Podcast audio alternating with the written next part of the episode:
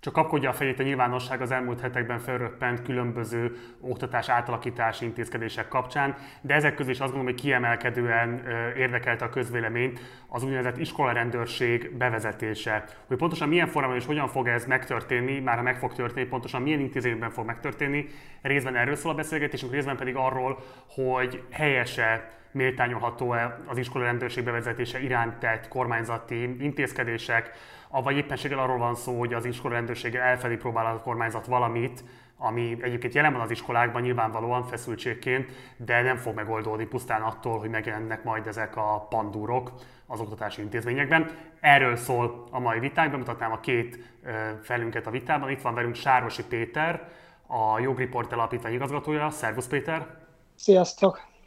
És itt van velünk Ander Balázs, országgyűlési képviselő, a Jobbik alelnöke. Szervusz Balázs! Szervusztok, köszöntöm a nézőket! Azon kívül, hogy nagyon köszönöm, hogy elfogadtátok ezt a vitát, annyiban is van médiatörténeti jelentősége ennek a mostani vitának, hogy hetek óta szerintem ez lesz az első olyan média szereplése jobbikos vezető politikusnak, amelyben nem a szervezet ügyekről fogják őt kérdezni, mert bár nyilván az sem érdektelen, de annál sokkal fontosabb szerintem, hogy milyen társadalompolitikai elgondolásai vannak választott képviselőinknek, és most leginkább erre lennénk kíváncsiak.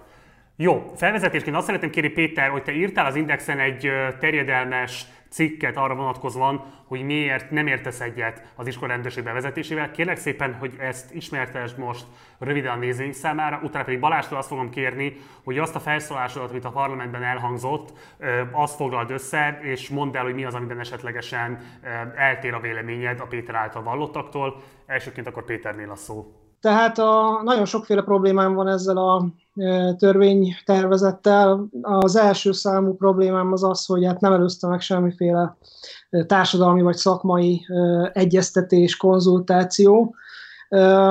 Ez mondjuk nem meglepő az utóbbi éveknek a törvényhozási gyakorlatát tekintve, de itt tényleg nem, nem történt semmiféle hatásvizsgálat arról, hogy akkor ez, ez milyen indokokra milyen szakmai érvekre alapozva vezetik be, ennek mi lesznek a költségei, mik lesznek a várható kockázatai, és nagyon rosszul van kidolgozva maga a javaslat is.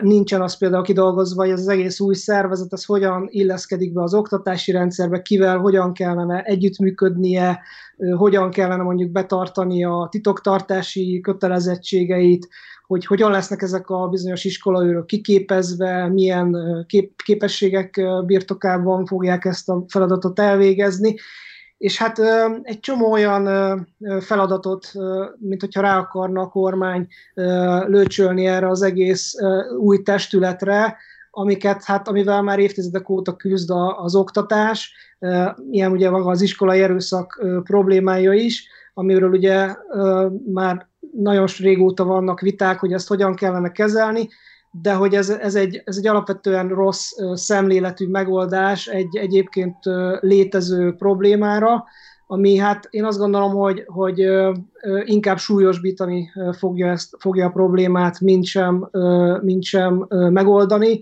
Még csak azt sem mondanám, hogy tüneti kezelés lenne, ugyanis hát a tüneti kezelés az legalább tüneteket kezel. Itt, itt én, én, inkább úgy látom, hogy itt ez lehet, hogy rövid távon bizonyos iskolákban egyes tanárok életét megkönnyítheti rövid távon, viszont hosszú távon ez, ennek olyan kárai lesznek, ami, ami hát felmérhetetlenek. Pontosan a, az iskoláknak azt a szerepét rontja ez a, ez a tervezett változás, ami, ami, ami nagyon fontos lenne, tehát a társadalmi mobilitást fogja fékezni, azt a, azt a szerepét az iskoláknak, hogy a, a, a hátrányos helyzetű tanulók és a kevésbé hátrányos helyzetű tanulók közötti különbségeket ki tudja jobban el, el, egyenlíteni, és hogy lehetőséget adjon arra, hogy, hogy a, a hátrányos helyzetű tanulók azok felzárkózzanak, illetve hát Emellett pedig én azért is tartom egy rendkívül cinikusnak ezt a döntést, mert hogy közben a, a kormányzat elmulasztotta a, a, azoknak a valódi problémáknak a kezelését az elmúlt években,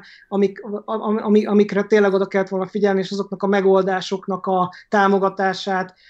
Ugye tudjuk, hogy nagyon kevés pénzt költötte az elmúlt időben iskolai erőszakot megelőző programokra a kormány. Összesen tavalyi évben, ha jól tudom, 23 millió forintot, ami 1,3 millió tanulóra leszámítva az olyan 18 forint tanulónként.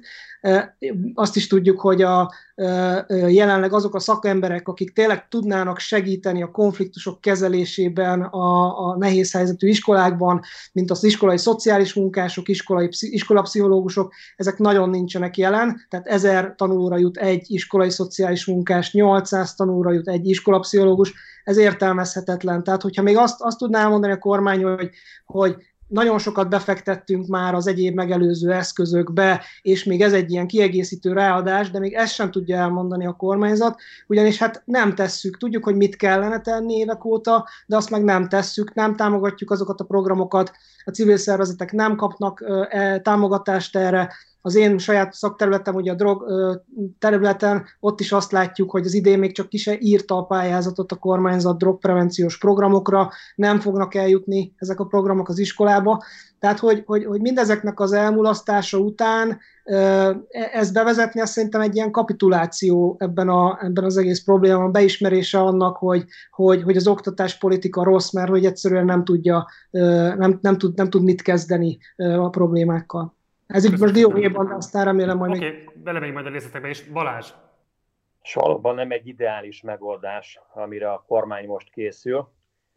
Mondjuk úgy, hogy egy vészhelyzeti beavatkozás és a szakadék szélére taszított, legnehezebb helyzetben lévő iskolákban hozhat talán rövid távú megoldást. Tehát csak azért, hogy itt ne folytassunk semmiféle ilyen szalmabák küzdelmet, akkor miért legelején szerintem tegyük tisztába azt, hogy mi mondjuk mivel értünk egyet, és miért támogatjuk ezt a, ezt a lépést. Tehát nem menjünk bele teljesen fölösleges olyan, olyan, olyan uh, csetepatéba, aminek semmi értelme nincsen, mondjuk ennek a törvényjavaslatnak a kapcsán sem.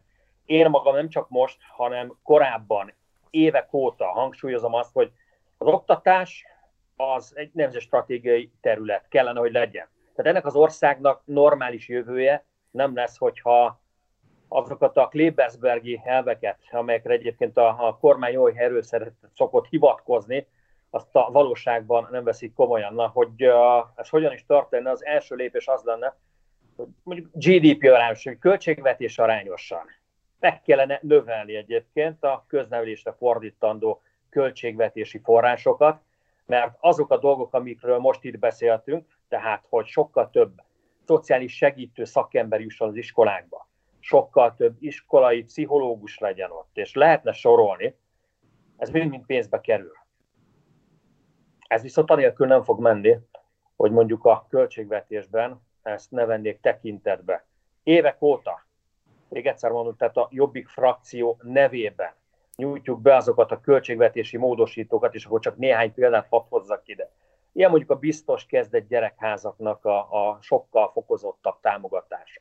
Azt mondjuk, hogy ha ezeket a programokat jól csinálják, tehát nem csak lepapírozásról van szó, akkor ezek a jövőt tudják adott esetben megmenteni egy-egy településen. Azt mondjuk, hogy a tanoda programra szintén csak hangsúlyosabb állami figyelmet kellene fordítani, akkor azt hiszem, hogy ez is egy olyan dolog, amivel mindenki egyet tud érteni. Tehát olyan gyerekekkel foglalkoznak a tanodákban pedagógusok, akik adott esetben elkallódnának, és a társadalom szempontjából valamikor ővelük majd találkozni kell, nem mindegy, hogy milyen formában, és nem mindegy, hogy ennek a társadalmi költsége mekkora lesz. Rengetegszer hivatkoztam egyébként ilyen jellegű felszólásokban egy James Heckman nevezetű Nobel-díjas közgazdászra, és ezt mindenki tudja, hogy az újdonságot nem árulok el, tehát, hogy az oktatásra fordított összegek, azok, azok stratégiai megtérüléssel bírnak. Azt viszont ez a Heckman nevezetű jó ember fedezte föl, hogy a oktatásra fordított költségeknek a megtérülési rátája az, az idő előre haladtával meredeken zuhan. És itt jön még egy plusz az egészhez, a halmozott a hátrányos helyzetű rétegek esetében mondhatjuk úgy is, hogy az alacsony családi háttérindexű diákok esetében az a megtérülési ráta, ez még meredekebben zuhan, ahogy megyünk előre az időbe. Most uh, biztos jók egyébként a, a börtönrehabilitációs programok is, de könyörgöm. Tehát ez lenne egyébként egy, egy racionálisan gondolkodó államnak a feladat, hogy fölismerje azt, hogy nem 20 év múlva kell beavatkozni, sokkal nagyobb forrásigényekkel, hanem korán. Ez lenne mondjuk akkor az egyik ilyen formája, biztos kezdett gyerekháza. Ez lenne a tanuda program. Ez lenne az, hogy az iskolába olyan szakemberek kerülnek, akik a pedagógusoknak a dolgát megkönnyítik. Világos. Nyilván azzal sem árulok Azon, amiket hogy a Péter által elmondottak, azok nem feltétlenül állnak szemben azzal, amikről most te beszélsz. Viszont azt szeretném kérni, hogy kifejezetten az iskolarendőrséggel kapcsolatban elmondottakra is uh, tér ki néhány mondatban. Mi az arról, amit a Péter elmondott? Ezt mondta a legelején, hogy azokban az intézményekben, és van mondjuk 8000 feladatellátási hely Magyarországon, tehát azt el tudjuk fogadni, hogy van 500 olyan iskola, ahol azonnali beavatkozásra van szükség.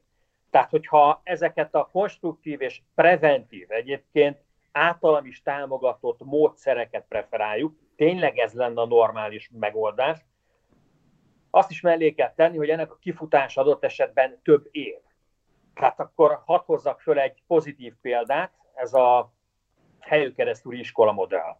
Egy tipikus borsodi gettófaluról van szó, vagy reméljük, hogy már nem az, mert talán sikerült az oktatás által is megmenteni. Az iskolába járó gyerekeknek óriás, túlnyomó többség az cigány származású, rengeteg közöttük a halmozott a hátrányos helyzetű, és mégis eredményeket tudnak produkálni. A gyerekek 70%-a itt az általános iskola után érettségit adó középiskolába megy tovább. Ez kuriózum. Ez egy másolandó jó gyakorlat lenne országszerte. Viszont a, a probléma ezzel az, hogy nem ment egyről kettőre, nem, nem, nem egy, egy, egy varázsütésre történnek ezek a változások. Az a mentális változás sem, amit adott esetben abban a községben, abban a faluban el kellett érni az emberek, a szülők fejében, hogy az iskola az nem ellenség, a pedagógus nem ellenség, hanem adott esetben lehet, hogy csak egyetlen egy lehetőség annak a gyermeknek a kitörésre, a felzárkózásra. Világos. A másik pedig az, hogy óriási munka. Tehát ez, ez, ez még hadd tegyem hozzá, hogy ö, pedagógusokat az voltam egyébként, volt nekem becsületes állásom, hivatásom is, mielőtt képviselő lettem, pontosan egy ilyen iskolában tanítottam. Rengeteg hátrányos, halmozott a hátrányos helyzetű diák, ők az intézményünket csak úgy hívták, hogy a gladiátor képző.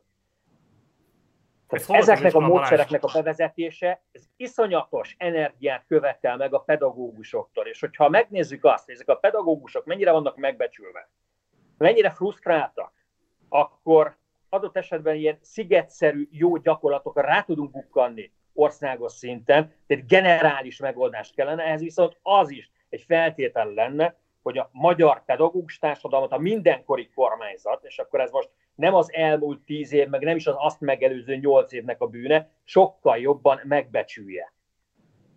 Balázs, a, és, hol volt ez a tanintézmény, amire hivatkoztál, ezt meg szabad kérdezni? Hogy én hol tanítottam? Itt Dél-Somogyban, ahol lakom, Barcson, ez egy szakképző iskola. Jó, akkor most hadd csatlakoztassam be Pétert a vitába, és kérek Péter, hogy arra válaszolj, amit Balázs felvetett, hogy mi szerint nyilvánvalóan itt strukturális változásokra van szükség, az alulfinanszírozottságot kell kezelni, és uh, preventív jelleggel kellene fölépni egy csomó helyzetben azért, hogy egyáltalán ne alakuljanak ki ilyen szélsőséges erőszakos helyzetek az iskolán belül. De mit lehet mondani arra az érvre, és itt azért behoznám azt a tapasztalatot is, hogy mi is próbáltunk hívni pedagógusokat, sajnos senki nem vállalta, hogy a vitában részt vegyen. Egyébként próbálkoztunk kormányzati szereplők elhívásával is, ők sem vállalták, hogy részt vegyenek ebben a vitában. Viszont a pedagógusok háttérbeszélgetésben volt, aki elmondta, hogy nyilvánvalóan szem lehet képviselni a nyilvánosságban, de egyébként igenis vannak olyan helyek Magyarországon, ahol most azonnal kellene iskola rendőrséget bevezetni, mert egyszerűen kezelhetetlen állapotok vannak. Mit tudsz mondani ezeknek a pedagógusoknak, mit tudsz mondani ezekre az élethelyzetekre, amikre a Balázs is hivatkozott? Szerintem először is azt kéne megnéznünk, hogy, hogy, hogy hogyan látjuk a problémát, hogy, hogy, hogy ugye mi, mi az, hogy iskolai erőszak. És akkor itt, itt, itt rögtön én be is hoznám azt, hogy azok a YouTube videók, meg Facebook videók, amik úgy kikerülnek a nyilvánosságra, és nagy botrányt okoznak, hogy a, a, a diákoknak, a tanárokkal szemben alkalmazott erőszaka, az tényleg csak a jéghegynek a csúcsa. Az iskolai erőszak az egy ennél jóval komplexebb, szélesebb ö, probléma. Az iskolai erőszaknak a túlnyomó többségét a kutatások szerint azt maguk a tanulók tapasztalják meg, csak éppen az nem vált ki akkora felháborodást, mint a tanulóknak, a diákok, a tanárokkal szemben gyakorolt erőszaka, illetve hát az, az, az, az, amit nem, nem mutatnak ezek a videók, amik ilyen kiragadott képet mutatnak meg az egész jelenségből, hogy mi vezetett oda, és hogyan, hogyan, hogyan, fajult -e, hogyan fajulhat el a helyzet egy iskolában odáig, hogy, hogy ilyen, egy ilyen helyzet kialakul, és hogy én azt gondolom, hogy, hogy anélkül, hogy, hogy ezeket a valódi mozgatórugokat nem látnánk, az ott egy teljesen hamis képet kapunk, és teljesen hamis megoldásokat is fogunk találni, mert hogy, mert hogy egyszerűen ez, ez, az, hogy még erre, erre, ezekre, a ezekre a problémákat nem fogja tudni egy olyan ember kezelni, aki mondjuk nyugdíj mellett második műszakban elvégzi egy ilyen gyors talpalon, ha egyáltalán lesz valami képzés a iskolajosségi, nem tudom milyen felkészítőt, és akkor őt így bedobják oda, hogy figyelj, csinálj már valamit ezzel a pár évtizede súlyosbodó problémával így másodműszakban nyugdíjasként, amivel egyébként már szociális szakemberek, meg pszichológusok évtizedek óta próbálnak valamit kezdeni, de nem kapnak rá semmiféle forrást. Tehát, hogy az, hogy oda megy egy bilincses gumibotos rendőr, azt szerintem ezt a, ezt a problémát, ezt lehet, hogy olyan szinten fogja tudni kezelni, hogy akkor abban, a, abban az adott pillanatban mondjuk leüti a diákot, vagy erőszakot alkalmaz vele szemben, de hogy ez rendszer szinten szerintem nem, megold, meg, nem megoldás lesz, hanem ez, ez súlyosbítani fogja a problémát, és előre lehet borítékolni azt, hogy aránytalanul és aránytalanul fogja sújtani a hátrányos helyzetű tanulókat, különösen a roma tanulókat, mint ahogy egyébként az Egyesült Államokban is ki lehet azt mutatni, hogy, hogy az iskolarendőrség bevezetése az éppen, hogy a kisebbségi tanulókat érintette a leginkább, tehát itt meg, fog, meg fognak jelenni ezek a aránytalanságok, illetve hát az, hogy, az, hogy, az, hogy egy, egy, egy tanárnak a, az lehet az a célja, hogy mondjuk egy hátrányos helyzetű tanuló az befogja a száját, és nyugodtan üljön mondjuk az osztályteremben, de hogy alapvetően az iskolának nem ez, nem ez a célja. Tehát hogy az, alapvetően az iskolának az lenne a célja, hogy, hogy, hogy ez, ez, ez, ezek, ezek a diákok is szeressenek tanulni, hogy ezek a diákok is kapjanak esélyt arra, hogy tovább tanuljanak, és, és azt, is, is látni kell, hogy ezek a diákok nagyon sokszor lehet, hogy elkövetők is abban az adott helyzetben, de ők maguk is áldozatok, áldozatai egy, egy olyan rendszernek, amiben lehet, hogy már egyébként őket otthon is, család szinten is bántalmazzák. És ha ezeket az embereket tovább, fiatalokat tovább bántalmazzuk, kriminalizáljuk, akkor még, még mélyebbre fogjuk őket lökni a gödörbe, és ezeket a helyzeteket én azt gondolom lehetne kezelni gumibot meg bilincs nélkül is, megfelelő világos, világos. segítséggel. Balázs, kérlek, hogy erre reagálj. Ugye Péternek az a kritikája, hogy rendészeti eszközökkel nem lehet kezelni egy ilyen komplex, szociális, bizonyos esetben akár pszichológiai problémát, nem lehet kezelni gumibottal és bilincsel, Ráadásul, hogy ezek az emberek, akik esetlegesen az iskola rendőri feladatot el fogják majd látni, nem fognak olyan tudásokat fölszedni a képzés során, ami egy ilyen komplex helyzetbe betéve őket, a megoldás aktorává tudja őket tenni. Kérlek, hogy reagálj erre, mit gondolsz a Péter által elmondottakról? Azt, hogy mindig a valóságból induljunk ki. Tehát ne a, a panglosszi uh, ideális világból, tehát adott esetben ilyen vagy ide, ilyen-olyan ideológia mentén, de mindenkit a sajátjának véri azt az ideális társadalmat, amit föl tudna a maga ideológiája alapján építeni, és az lenne a legjobb, a létező világok legjobbika. Nem, létezik egy olyan dolog, amit úgy hívnak, hogy valóság. És nekünk mindig ebből a valóságból kell kiindulni. Tehát akkor még egyszer, van 8000 feladatellátási hely. Abból a 8000 feladatellátási helyből én el tudom fogadni, hogy 500 iskola az jóformán ilyen szempontból a pokol tornácává vált. Ilyen vagy olyan okok folytán. Most itt a, a, a bűnösöket ne keressük, lássuk azt, hogy van egy rossz helyzet, és most kell rá valamilyen kényszer megoldást. Ezt szeretném aláhúzni és hangsúlyozni, hogy egy kényszer megoldást, egy tűzoltó technikát alkalmazó kényszer megoldást alkalmazni azért, hogy most legyen nyugalom, egy-két, három, négy, öt hónapig, egy évig legyen nyugalom, amikor el tud indulni egy olyan pedagógiai fejlesztő munka, ami az igazi megoldást hozza el. De azért a valóságból kiindulva azt is lássuk, hogy vannak olyan familiák, olyan családok, amelyek már generációk óta masszívan a bűnözésre szocializálódtak. Ott nőnek fel ezek a gyerekek. Igen, ők is áldozatok, de követik az anyai, követik az apai mintát, amikor kurvákat futtatnak amikor kábítószerárusításból élnek, amikor súlyos bűncselekményekből él a család, és ott van a gyerek. Ezt látja, ezt követi, és csak az erőből él. Amikor otthon csak az agresszióval, nem a szép szó, nem az asszertív tárgyalási technikák, nem a konfliktus megoldás konstruktív módja az, ami ott délik, hanem az erő.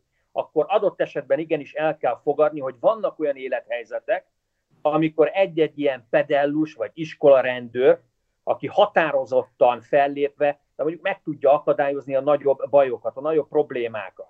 Mi ezt mondjuk, és nem azt mondjuk, hogy az összes 8000 feladatellátási helyre iskola rendőrt kellene állítani. Nem. Az összes helyre iskolai szociális munkást, szociálpedagógust, és nyilván minden iskolában nem juthat mondjuk pszichológus, de a lehető legtöbb helyre őket is el kellene juttatni. Ez lenne az igazi megoldás. De még egyszer mondom, tehát a valóság, aki valóban tapasztalt már ilyet, és beszélt pedagógusokkal, leszakadó régiókban, évtizedes problémákat hordozó, elgettósodó térségekben, hogy iszonyatosak a társadalmi feszültségek, akkor bizony van, amikor a tűzoltás eszközéhez kell nyúlni. Nincsen más megoldás. Akkor és ott. Péter. Uh, talán abban tér el a véleményünk Balázsral, hogy én, én ezt a megoldást nem tűzoltásnak látom, inkább egy olyan megoldásnak, ami olajat, olajat önt a tűzre. Tehát, hogy ez, ez, ez, a, ez a megoldás, ez lehet, hogy bizonyos tanároknak, mint mondtam, az életét könnyebbé teheti, de az oktatásnak azért ennél egy túlmutató célja van, és a, az, ezeket a túlmutató célokat viszont ez a, ennek az iskolaőrségnek a bevezetése hátráltatja, tovább, tovább hozzájárul azokhoz a problémákhoz, amiket ugye Balázs is említett, ami, ami szerint én azt gondolom, hogy ez egyáltalán nem annak köszönhető, hogy itt a romák tömegesen valamiféle bűnözői kultúrát vallanának, vagy ilyesmi, hanem egyszerűen az ő társadalmi kirekesztésüknek annak, hogy lakóhely szerint is, oktatásban is ki vannak rekesztve a társadalomból, gettókban élnek, szegregátumokban élnek, és tudatosan a politikai elit fenntartja ezt a szegregációt minden szinten. Amíg ezt a szegregációt nem kezeljük, addig természetesen én, én nem tudom, hogy hogy lehetne elvárni például azt, hogy mondjuk ennek a gyereknek otthon a családi környezete más legyen. Most éppen ennek a járványnak a kapcsán lehetett látni, most jött képen egy kutatás, ami azt mutatta, hogy pontosan ezeken a településeken romatanulóknak esélye, nagyon sok esélye nem volt felzárkózni a digitális oktatásba, mert nincs otthon számítógép, mert még, még, még olyan szinten se tudnak tanulni, hogy nincs egy olyan szoba, ahol elvonulhatnának ö, tanulni. Ez, ezek, ezeket, ezeket a problémákat nem kezeljük, ami erre nem mondunk semmit, addig én azt gondolom, hogy ez egy borzasztóan cinikus dolog, hogy, hogy ezeknek a, a, a kirekesztett, mély szegénységben élő ö, emberekne, emberekre még akkor azt mondjuk, hogy, hogy, hogy, hogy ha te e, ezek mellett, hogy bent tartunk téged egy ilyen kirekesztett állapotba, és hogy a gyereked még nem hajlandó normálisan viselkedni az iskolába, akkor még meg is fosztunk téged a segélytől, attól, azoktól a kis morzsáktól, amiket esetleg még neked így lehullajt az állam, és akkor leszállítjuk 12 évre a büntethetőségnek a korhatárát az iskola rend, iskolaőrrel szembeni cselekedetek esetében, és akkor majd, majd kriminalizáljuk a te gyerekedet. Tehát ez szerintem ez, ez, ez egy borzasztóan etikátlan dolog. Balázs, kérek reagálj erre. Szóval én mindenképpen elkerülném azt a szerintem egyébként hibát, hogy ebből szegényügyet, vagy etnikai alapon cigányügyet csináljunk itt is a, a mondjuk ugye normális közepet szeretném képviselni. Tehát, hogyha ez itt egy az egyben szegény ügy lenne, akkor az a szemen köpjük azokat a reziliens diákokat, akik minden nehézségük ellenére, a legborzasztóbb körülmények közül érkezve, de mégiscsak teljesítettek az iskolában, és fölismerték azt, hogy ez az egyetlen egy lehetőség. És azért nem csinálnék ebből cigányügyet sem, mert nekem is számos olyan cigány diákom volt, akik telepről érkezve, nagyon rossz családi háttérrel odaérkezve, de akartak valamit magukkal kezdeni, elfogadták egyébként, segítséget kiárták, és elfogadták a segítső, segítő kezet. Leérettségiztek, szakmát szereztek, és a társadalom megbecsült tagjává tudtak válni. Ebből kellene minél több. Meghallani, meglátni azt egyébként, hogyha valaki segítséget kér, ez a mi felelősségünk, és nem visszarugdalni, visszanyomni, egyébként általánosítva egy olyan közegbe, ahonnét adott esetben ő is menekülne. Ebben megvan az állam felelőssége, megvan a többségi társadalom felelőssége, és hát konzervatív emberként, egy konzervatív pártnak a tagjaként, mást én nem tudok mondani, de igenis, hogy megvan az egyénnek a felelőssége is. Tehát, hogyha ezt elvitatjuk, akkor, akkor igazándiból olyan-olyan területre tévedünk, amivel nem tudok mit kezdeni. Magát a, a, a szabad akaratot vitatnánk. Számos pozitív példa az, ami mondjuk a, a, a tanári múltam mögött ott van. Én ezekre tudok támaszkodni, és optimista vagyok. Optimista vagyok akkor, bár a helyzet rossz generálisan országosan, tehát félreértést ne legyen, nem valami rózsaszín ködereszkedett az agyamra, de amikor látom azt, hogy mondjuk Kazinc Barcikán, a Don Bosco iskolában, amikor az igazgató ugye első napján őt úgy fogadták a diákok, hogy na ehhez már boxer vagy vipera kell, ugye jól érzékelteti talán azt a közeget abban a szakképzőiskolában, ami ott Molnár Gál Bélát fogadta, mégiscsak megváltozott a hangulat. Megváltozott a hangulat a pedagógia, a módszerek ereje által. Nem lett egy földi mennyország, így sem, de sikerült egy hatalmas előrelépést elérni a normalitás felé vezető úton. Tehát ezek azok a pozitív példák, amelyekre én, mondom, egyébként tanáremberként állandóan hivatkozni tudok, és mondjuk, hogyha pedagógiai optimizmus vezére, akkor valamiféle erőt adnak az embernek, de itt ha már Balázs, szóba egy kérdés, kerül... engedj meg egy kérdést, hogy csak mert amit a Péter utalt rá, szeretném, hogy arra is reagálnál, hogy mit szólsz az a felvetéshez, hogy az iskolarendőrség kriminalizálhatja a diákoknak egy jelentős részét, és ezzel ahelyett, hogy megoldaná ezeket a problémákat, csak idő előtt esetlegesen kiteszi őket azoknak a hatásoknak, amelyek aztán determinálhatják a későbbi életútjukat is. Tehát, hogy magyarul mondva, ahelyett, hogy az iskola megpróbálna bármilyen módon is a társadalmi felzárkóztatásuknak az esélyeit e- erősíteni, valójában már 18 éves koruk előtt, vagy 16 éves koruk előtt, ugye addig tart most a tankötelezettség Magyarországon, már azelőtt olyan bélyeget rak rájuk, ami onnantól kezdve egy egész életen keresztül meghatározza majd az életesélyeiket nem látsz ilyen veszélyt az iskola rendőrség bevezetésében, pláne pont ezeknél a legérzékenyebb helyszíneken lévő iskoláknál, amelyekről beszélsz, amikor az 500 tanintézményt beazonosítod? Előfordulhat, tehát mindig lehet vissza, és mindig lehet túlkapás a rendszerbe. Tehát olyat még nem találtak ki, ami ezt kiküszöbölte volna, de azért ne írjuk le az ott tanító pedagógusokat sem. Én hiszek abban, hogy a nagy többségük azért van ott, azért van még ezen a pályán, azért gyakorolja a hivatását, mert saját magára is nagybetűs tanárként tekint. És hogyha ez valóban így van, akkor azt hiszem, hogy ők minden segítő kezet megadnak ahhoz, hogy ez a fölvázolt félelem, ez ne váljon valósággá. Tehát itt nem azért fogja egyébként, mit tudom hogy megdorgálni az iskola rendőr a Pistikét, mert meghúzta a Julcsinak a cofját, és nem azért fog senkit bekaszlizni az államhatalom, mert kicsúzliz mondjuk adott esetben egy ablakot. Tehát látni kell, hogy ezek a történetek, amelyek ezt az egész dolgot mondjuk úgy, hogy életre hívták, azért sokkal súlyosabbak. Amikor eltöri a tanár lábát, amikor megkéseli a tanárt, amikor az egész család bevonul, és ott a kisgyerekek előtt agyba főbe verik a pedagógust, vélt vagy valós sérelmeikre hivatkozva, azért nem ebbe a kategóriába esnek de ha már felvetődött itt a dolog, és még egyszer mondom, nagyon szeretném, hogyha nem vinnék el ezt egyfajta ilyen, ilyen cigány-magyar szembenállás felé. Én azt mondom, hogy itt kulturális különbségekről van szó. Tehát egészen addig, amíg, amíg én tudok olyan, olyan szegény sorból jövő magyar vagy éppen cigány gyereket mutatni, akik minden nehézségük ellenére, de nem váltak bűnözővé, és végig arra törekedtek, hogy az életükkel valamit kezdjenek, valami pozitív példa lebegett előttük, akkor én nem is nyomorítanám ezt a kérdéskört szegény problémává, és nem is csinálnék belőle cigány problémát. Én egy kulturális problémát látok ebben, és amikor azt mondom, hogy mondjuk a, a kívülállás kultúrája, akkor ebben nagyon sok mindenki belefér.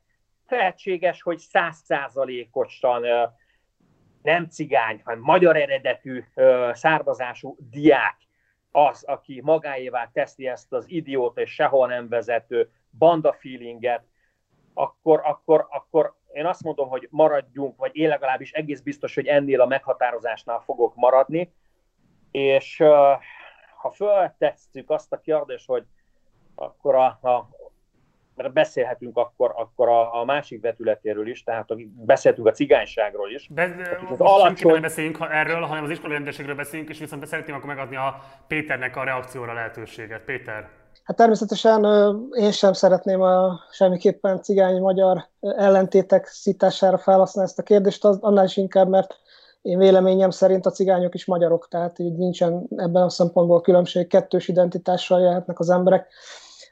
A, ugyanolyan magyar polgárok, mint mi magunk vagyunk, és hogyha már a szegénység probléma is feljött, akkor, akkor azt gondolom, hogy pontosan az a példa, amit ugye említettél Balázs, ez a, késeléses eset, ami, ami, egy, ami mutatja, hogy az iskolai erőszak az jóval túlmutat azoknak a kevés számú iskoláknak a problémája, amit te említettél, hogy akkor ezekben, mert hogy a, az, az például Nyugat-Magyarországon fordult elő Győrben, egy elitiskolában, ahol a, a diák gyakorlatilag nagyon nem jött ki a pedagógusával, aki rossz jegyet adott neki, ezzel hátráltatva az ő továbbtanulási esélyeit, vagy szerint, a tanuló szerint, és akkor így egyszer csak hirtelen ö, leszúrta, és utána leült a székbe, és megvárta a rendőröket. Most például ebben a szituációban, hogy egy gumibotos rendőr ott az iskolában ö, mit tudott volna segíteni, megelőzni, valószínűleg semmit. Tehát, hogy ez, ez, ez, ez, ez is mutatja, azt gondolom ez a példa, hogy, hogy ez az iskolai erőszak az ez jóval túlmutat azokon az ilyen kis videókon, amik így fel, felbukkannak néha a YouTube-on itt-ott,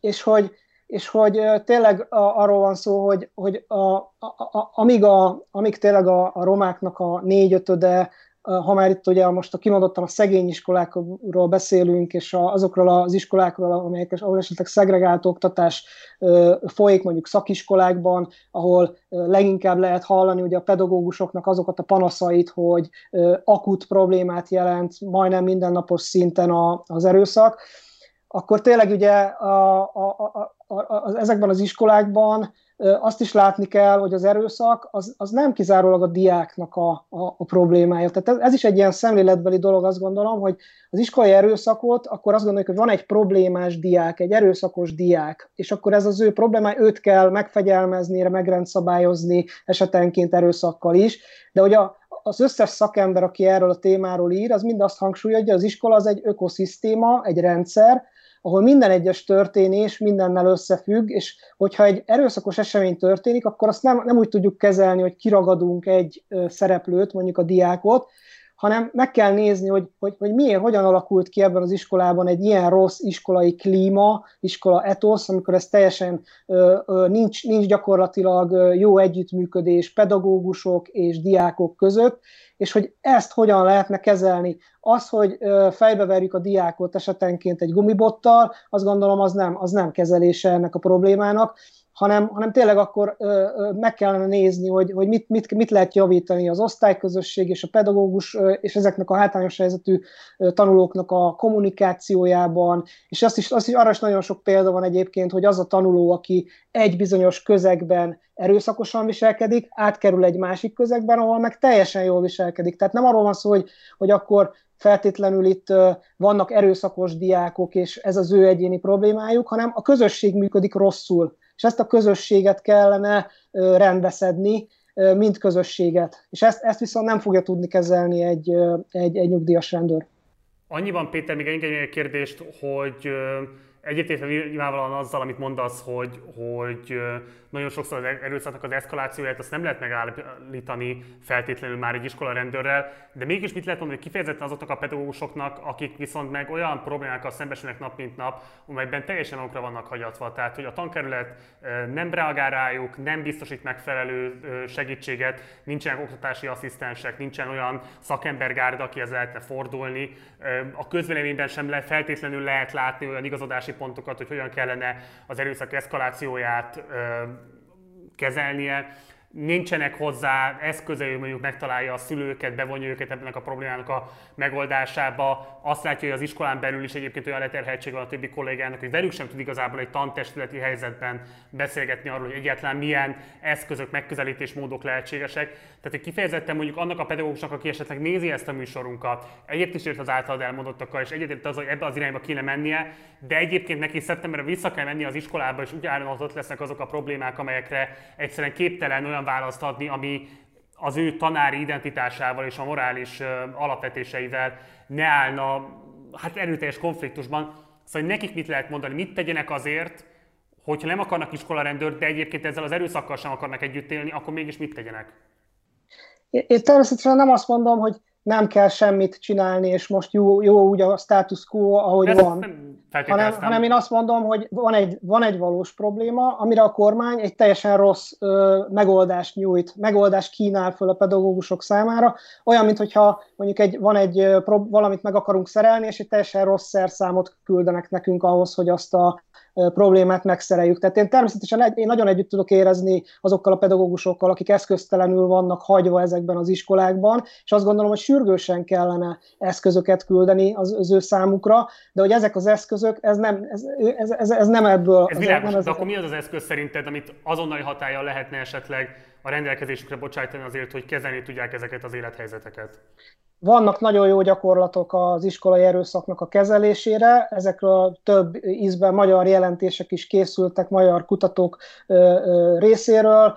A Ári Lajos oktatási ombudsmanéknak volt egy nagyon jó jelentése, ott felhoznak mindenféle nemzetközi jó gyakorlatokat, amiket be lehet vezetni, civil szervezeteket kellene beengedni például, akik tudnának ott dolgozni azokkal a problémás közösségekkel, ahol, ahol ezek a problémák felmerülnek. Az iskolai szociális munkásoknak mondta, hogy mennyire kevés, kevés, kevés ilyen szociális munkás jut el az iskolákba. Az, hogy, az, hogy tényleg az utóbbi években szinte semmi pénz nincsen drogprevencióra iskolában, semmi pénz nincsen bármiféle ilyen, is, akár az iskolai erőszak megelőzéséről szóló programokra, közösségi programokra, hogy ezt, ezt, e, ezt miért nem lehet, miért, ezt, ezt, ezt miért nem lehet megtenni, ez szerintem egy nagyon gyors pályázatok kiírásával, költségvetési átcsoportosítás, ami azt látjuk, hogy a kormány akar valamit nagyon, akkor ilyen gyorsan megcsinálja, szerez pénzt valamire, és hogy, és hogy ezt, ezt akkor ezekre miért nem, miért nem lehet pénzt szerezni, miért kell valami olyanra pénzt szerezni, ami viszont én úgy gondolom, hogy nem fogja kezelni a problémát. Köszönöm. Balázs? Hát ezzel jelentős részben egyet tudok érteni, éppen ezért adjuk be évről évre azokat a költségvetési módosító javaslatokat, amiket ott már sokat szorra hozok elő. Ilyen lenne akkor a tanodáknak a fejlesztése, igen, ezekkel a problémás gyerekekkel foglalkoznak zömmel, ilyen lenne a gyerekkori integrációnak az erősítése a biztos kezdett gyerekházak által. Ez mind-mind pénzigényes dolog egyébként. Jelenállás szerint nem egy óriási tétel a magyar költségvetésben, és nem rengetné meg a rendszert, hogyha mondjuk ezt egyik pillanatra a másikra a duplájára emelni. Vannak akkor tovább azok a jó gyakorlatok. Ezekről is beszéltem itt, a Helyő Keresztúri iskola modell, ugye, ami egyébként a San Francisco Stanford Egyetemen lett alapvetően kikísérletezve, és az adaptáció olyan jól sikerült itt a Magyarországon, hogy az eredeti megálmodó is csodálkoznak, csodájára járnak, és elismerik, hogy sokkal jobban működik itt ez a rendszer, mint ott náluk. Nagyon jó az, amikor az egyház belefolyik ebbe az egészbe, és cigánypastorációs munkát folytatnak. Nem véletlenül hoztam fel a Kazincbarcikai szakképzőiskolát, ugye Don Bosco, ugye a Szalézi rendnek az iskolája, ahol előrelépés figyelhető meg, de azért azt is látni kell, hogy ezek több tényezős dolgok. Megfeszülhet itt adott esetben a pedagógus, és tényleg, mint könyves kelemen fölépíthet valamit nappal, ha délután, meg este, meg hétvégén adott esetben az a család, amelyik egy, egy passzívan bűnözői közeget alkot, szépen lerombolja a gyermekben, a saját gyerekét is egyébként áldozattá, és későbbi elkövetővé téve. Erre mondom azt, hogy anélkül nem fog menni, és akkor nem kell ilyen szélsőséges példákat sem hozni. Elég egyszerűen az, hogyha maga a család, az a szociokulturális közeg, az nem egy lehetőségnek, és nem a kitörés, adott esetben tényleg egyetlen útjának látja az iskolát és a pedagógus. Valahogyan a, az agyakat is át kell állítani egy másik vágányra. Az együttműködés az egy kulcs tényező lenne ebben az egész rendszerben, pedagógus és a családok között. Ennek is meg lenne a maga, és megvan a maga módszertana, de még egyszer mondom, tehát hogyha van egy segítő kéz, és akkor hadd védjen meg azért a, a kollégákat annyira, hogy ez a segítő kéz, ez nagyon sokszor megvan. Akkor azt a segítő kezet azt nem elütni kell, nem bokán kell rúgni a pedagógust, nem családos tud bemenni az iskolába és elagyabudjálni, hanem ezzel a lehetőséggel, az egyetlen kitörési lehetőséggel értelmesen élni kellene, a kívülállás kultúráját föl kell adni, és bizony vannak olyan mindenkire vonatkozó együttérési normák, amiket kőkeményen be kell tartani, és be kell tartatni. Nincsen mese. Tehát van, ami nem vitatkozó. Vannak olyan dolgok, ami egyszerűen nem képezheti vita tárgyát. És nem adhatunk fölmentést, és azt sem fogja megoldani a dolgot, hogyha leültetjük, és mondjuk szivárvány színű cukipili pónikat színezzen, mert az majd megnyugtatja a lelkét. Tehát van, amikor valóban drasztikusabb intézkedésekre van szükség, de még egyszer mondom, tehát azért azt az egészet mi, én, a Jobbik frakción belül komplexitásában szemléljük, és nem ragadunk le egyik vagy másik kizárólagos eszköznél, azt mondjuk, hogy igen, létezik olyan, létezhet olyan pillanat, amikor ott és azonnal kell beavatkozni, egyébként olyan eszközökkel, amelyek nekem sem nagyon tetszenek pedagógus emberként, mert valahol mégiscsak a pedagógia csődjét és az egész integrációnak a csődjét jelentik, már pedig ennek az országnak más lehetősége nincsen. Köszönöm. És akkor egy záró kérdéskör mindkettőtökhöz. Elsőként Balázsán lesz a megszólalás lehetősége, és akkor utána Péternél. Itt ez a törvénytervezet, ha nem változik ebben a formájában, a megszavazását követően szerintetek milyen hatása lesz a Magyarország iskolákra szeptembertől kezdődően? Elsőként akkor Balázsnál a szó. A jelen állás szerint ez a törvényjavaslat az iskoláknak körülbelül 6%-át érinteni. Éppen ezért én nagy generális csodára se pro, se kontra, sehogyan nem számítok. Adott esetben talán sikerül megfékezni tűzoltás jelleggel ott azokon a helyeken az erőszaknak az eszkalációját, ahol tényleg nagy a probléma, de akkor hat húzzam alá itt is, újfent, sokat gyára, meg amikor csak tudom egyébként, hogy azok nélkül, az eszközök nélkül, amelyekről itt beszéltünk, nem csak én, hanem Péter is. Tehát a dolog nem lesz megoldva. De a felelősség az hármas. Az állami is, mondjuk úgy akkor a többségi társadalomé is, és igen, a kisebbségé is, vagy csürhetjük, csavarhatjuk egyébként akárhogyan itt ezeket a kifejezéseket, de a lényeg az, hogy az egyénnek és a családnak is megvan a felelőssége, véleményem szerint. Ebből én, és nem csak én, hanem reményeim szerint ez a frakció, ez a párt szintén nem tud engedni, különben az, hogy konzervatív elveszíteni az értelmét. Tehát az egyén és a család felelőssége legalább ugyanakkor a hangsúlya, szerepe ebben az egész összetett rendszerben, mint az állami, és mint mondjuk a, a, a családot vagy a gyermeket körülvevő közegé, legyen az pedagógus, legyen az a falusi vagy kisvárosi közösség. Köszönöm. Péter. Hát egyébként a Szabad Akarat egyik nagy barátja és keresztény humanista volt Rotterdami Erasmus, és ő mondta azt, hogy megette a fene az egész nevelést, hogyha már a, a nevelőnek erőszakhoz kell folyamodnia. Én, én ezt gondolom, hogy, hogy, hogy itt ez, abban, abban szerintem egyetértünk a Balázsral, hogy ez tényleg a oktatási rendszernek a csődje, hogy egyáltalán idáig eljutottunk.